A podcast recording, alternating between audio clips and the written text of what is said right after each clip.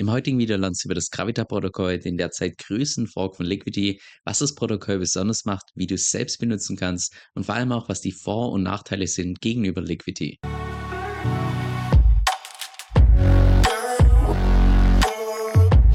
Ganz kurzer Background zum heutigen Video, und zwar wurde ich bei uns in der Membership darauf aufmerksam gemacht, dass es mittlerweile einen neuen Fork gibt von Liquity, das Gravita-Protokoll, was auch mittlerweile in der Liste von den Forks von Liquity auf Platz eins steht mit dem größten Total Value Locked. Derzeit steht es bei ungefähr zweiundzwanzig Millionen Dollar, ist wohl irgendwann Mitte Mai gestartet, also noch ein komplett neues Protokoll. Aber ja, jeder, der mir auf meinem Kanal schon ein bisschen länger folgt, weiß, dass ich persönlich ein ziemlicher Fan bin von Liquity. Deshalb dachte ich, okay, das Protokoll muss ich mir auf jeden Fall mal ein bisschen genauer anschauen, um einfach zu sehen, welche Art von Innovation das neue Protokoll bringt oder vielleicht auch nicht bringt. Ganz kurz für diejenigen, die vielleicht Liquity noch nicht kennen: Liquity ist ein Borrowing-Protokoll auf Ethereum, wo du im Prinzip deine eigene Ether beleihen kannst. Das heißt, du kannst die Ether als Sicherheit hinterlegen und dann einen Kredit aufnehmen in einem Stablecoin, der in den U S-Dollar geprägt ist, den sogenannten L U S D. Und was Liquity so besonders macht, aus meiner Sicht, sind drei verschiedene Dinge. Und zwar zum einen, dass es ein super effizientes Protokoll ist mit einer Überversicherungsgrenze von hundertzehn Prozent. Das heißt, wenn du jetzt beispielsweise hundertzehntausend Dollar an Ether hinterlegst als Sicherheit, dann kannst du einen Kredit aufnehmen in Höhe von hunderttausend Dollar. Das heißt, fast die gleiche Summe als das, was du als Sicherheit hinterlegst. Dann zum Zweiten auch, dass du bei Liquity keine Zinsrate zahlst auf diesen Kredit, also auf das, was du dann entsprechend als Kredit aufnimmst, sondern stattdessen zahlst du eine einmalige Gebühr in Höhe von null Komma fünf Prozent. Und noch der dritte Punkt, dass Liquity einfach unglaublich dezentral ist. Das Protokoll wurde damals autonom deployed. Das heißt, die ganzen Smart Contracts kann man im Nachhinein nicht mehr abändern und es hat sogar nicht einmal eine Governance. Das heißt, das Protokoll ist einfach da, jeder kann es benutzen und keiner kann es abschalten. Jetzt, das Gravita-Protokoll ist ein Fork von Liquity, was vereinfacht gesagt bedeutet, dass die einen Großteil von diesem Code entsprechend kopiert haben und deshalb auch in aller Regel relativ ähnlich sind zum Original, zur Liquity selbst. Und genau aus dem Grund fokussieren wir uns auch im heutigen Video primär auf die Unterschiede zwischen diesem Gravita-Protokoll und Liquity. Wir beginnen mit dem ersten Punkt, der hoffentlich relativ selbsterklärend ist, dass natürlich bei diesem Protokoll keine L U S D, also nicht den Stablecoin L U S D als Kredit aufnehmen kannst, sondern hier ist es ein anderer Stablecoin, der sogenannte G R A I, der ebenfalls an den U S-Dollar gepackt ist. Dann zum zweiten Unterschied vom Gravita-Protokoll, und zwar gibt es hier im Vergleich zur Liquity in Summe vier verschiedene Kollateraltypen. Wir haben zum einen Wrapped Ether, also im Prinzip vergleichbar mit normalen Ether wie beispielsweise bei Liquity selbst, auch mit der gleichen Überversicherungsgrenze. Hier wird das Ganze angegeben in Loan to Value. Wenn man das allerdings umrechnet in eine Überversicherungsgrenze, dann sind es hier ebenfalls hundertzehn Prozent. Dann zusätzlich haben wir gestaked Ether von Rocket Pool und Lido, die du hier ebenfalls hinterlegen kannst. Das heißt, wenn du die hinterlegst, bekommst du noch zusätzlich Staking Rewards, was erstmal ein relativ großer Vorteil ist aus meiner Sicht, weil du dann noch zusätzlich einfach Rewards bekommst. Bringt allerdings den Nachteil, dass du das Ganze hier weniger effizient hinterlegen kannst. Das heißt, hier die Loan to Value, also die Überversicherungsgrenze, ist einfach höher. Ich habe das Ganze mal umgerechnet. Das wäre hier ungefähr eine Überversicherungsgrenze von hundertsiebzehn Komma sechs Prozent, was im Wesentlichen bedeutet, wenn du hundertsiebzehntausendsechshundert Dollar an gestakten Ether hier im Protokoll hinterlegst, könntest du maximal einen Kredit aufnehmen in Höhe von hunderttausend Dollar. Und noch viertens, was ich persönlich auch interessant finde, dass du hier Boosted L U S D als Kollateral hinterlegen kannst, also im Prinzip die, der Stablecoin beziehungsweise das, was du bekommst bei Liquity über die Chicken Bonds, kannst du hier nochmal hinterlegen, mit sogar einem Loan-to-Value von neunundneunzig Prozent, das heißt Überversicherungsgrenze ungefähr hundertein Prozent, sodass du nahezu genau das, was du als Sicherheit hinlegst, dann tatsächlich als Kredit aufnehmen kannst. Und das Ganze nennt sich auch hier die sogenannten Vessels. Bei Liquity sind es ja die Troves, hier spricht man von Vessels. Ich habe auch in den Docs gelesen, dass geplant ist, dass irgendwann in Zukunft noch mehr Kollateraltypen dazukommen. Nur derzeit starten sie zunächst mal mit vier verschiedenen Kollateraltypen, die Startallokation, und irgendwann in Zukunft sollen dann noch mehr Kollateraltypen dazukommen. Dann lass uns jetzt auch schon weitermachen mit dem dritten Unterschied, und zwar was die Gebühren angeht. Und das finde ich jetzt persönlich besonders interessant, weil es im Prinzip eine raffinierte Abwandlung ist von dem Modell, wie es bei Liquity läuft. Und zwar ist es ja grundsätzlich bei Liquity so, dass in dem Moment, wo du einen Kredit aufnimmst, zahlst du einmalig null Komma fünf Prozent an den Gebühren. Und das ist im Vergleich zum Rest der Borrowing-Protokolle unglaublich effizient, weil du das nur einmalig zahlst, völlig unabhängig davon, wie lange du deinen Kredit entsprechend offen hältst. Das heißt, du könntest bei Liquity einen offenen Kredit haben für hundert Jahre und du zahlst nur einmalig Gebühren in Höhe von null Komma fünf Prozent, während du bei anderen Borrowing-Protokollen teilweise drei Prozent, vier Prozent, fünf Prozent oder sogar noch mehr an Gebühren entsprechend zahlst. Bringt allerdings auch den Nachteil, dass in dem Moment, wo du bei Liquity einen Kredit für, ich sag mal, einen Tag aufnimmst oder eine Stunde oder einfach einen sehr kurzen Zeitraum, dann können die diese null Komma fünf Prozent, die ganz zu Beginn anfallen, relativ gesehen einen relativ großen Anteil ausmachen im Vergleich zu anderen Borrowing-Protokollen. Und genau das hat Gravitas ein Stück weit optimiert. Und zwar ist es hier ebenfalls so, dass du eine maximale Gebühr hast in Höhe von null Komma fünf Prozent und die wird auch ganz zu Beginn fällig. Das heißt, gleich wie bei Liquity, du nimmst den Kredit auf und zahlst direkt bei der Kreditaufnahme entsprechend die Gebühr. Zusätzlich ist es allerdings so, dass wenn du deinen Kredit innerhalb von den ersten sechs Monaten zurückzahlst, dass du dann einen Anteil von dieser Gebühr wieder zurückbekommst. Würde jetzt beispielsweise bedeuten, wenn du, was ich, sagen wir mal, du nimmst einen Kredit auf in Höhe von hunderttausend Dollar, zahlst einmalig ganz zu Beginn eine Gebühr in Höhe von fünfhundert Dollar, aber zahlst beispielsweise deinen vollen Kredit innerhalb von drei Monaten zurück.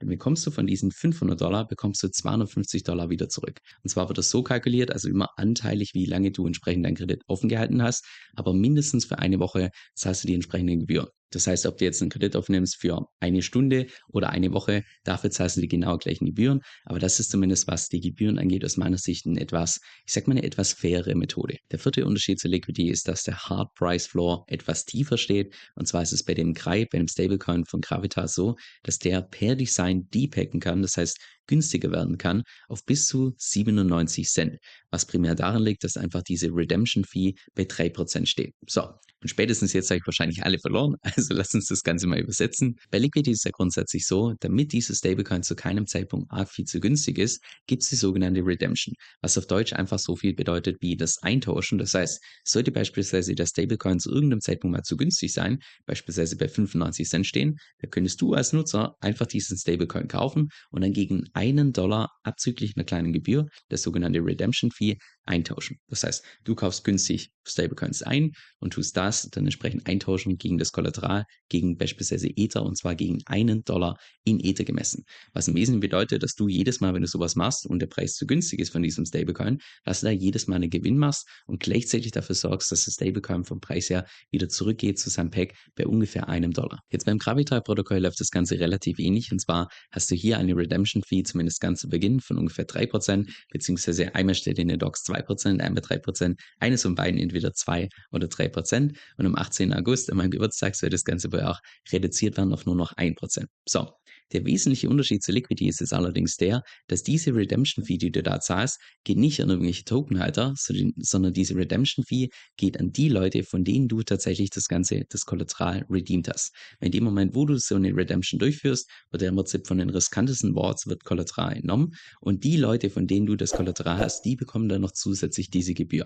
Was an sich, ich würde mal sagen, vom vom Mechanismus her relativ raffiniert ist, weil da braucht man als Wortbesitzer nicht mehr wirklich Angst haben vor dieser Redemption, wenn man sogar noch zusätzlich belohnt wird in Höhe von dieser entsprechenden Fee. Bringt allerdings auch gleichzeitig den Nachteil dadurch, dass hier diese Redemption Fee höher ist, dass dementsprechend auch der Stablecoin per Design einfach stärker depacken kann. Dann zum zweitletzten Unterschied, und zwar hat das Gravita-Protokoll derzeit noch keinen eigenen Token. Sie haben allerdings schon hier in den Docs geschrieben, dass es eventuell in Zukunft mal einen Governance-Token geben könnte, aber derzeit ist es beispielsweise noch nicht der Fall.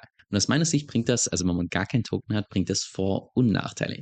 Großer Vorteil der, in dem Moment, wo irgendwelche Gebühren fallen, könnte man das theoretisch so machen, dass sämtliche Gebühren an die Leute gehen, die tatsächlich das Protokoll nutzen, anstatt an die Leute, die einfach nur irgendwie einen Token halten. Würde es beispielsweise bedeuten, beim Liquidity-Protokoll ist es ja so, die Borrowing-Fee und diese Redemption-Fee, die gehen an die Leute, die eine Liquidity-Token entsprechend staken. Das könnte man beispielsweise komplett umlegen, dass man sagt, hey, wir tun einfach nicht irgendwelche Tokenhalter belohnen, sondern beispielsweise wir belohnen, also jetzt nicht nur das eigene Protokoll, sondern auch beispielsweise sämtliche Nutzer von den Boards, dass die beispielsweise noch zusätzlich eine kleine einfach Rewards mit dazu bekommen. Keine Token zu haben bringt allerdings auch ein paar Nachteile, und zwar zum einen ist es ja im DeFi-Space, wo einfach Competition unglaublich groß ist, ist es relativ schwer, neues Kapital oder beziehungsweise bestehendes Kapital anzuziehen, in dem Moment, wo man einfach nicht durch irgendwelche Rewards oder so Incentives schaffen kann. Das heißt, das zum einen, zum anderen natürlich auch, also nicht nur was das Wachstum angeht, sondern auch was die Liquidität angeht. In dem Moment, wo die natürlich einen eigenen Stablecoin rausbringen, müssen ja irgendwelche Liquidity Pools dafür entstehen, also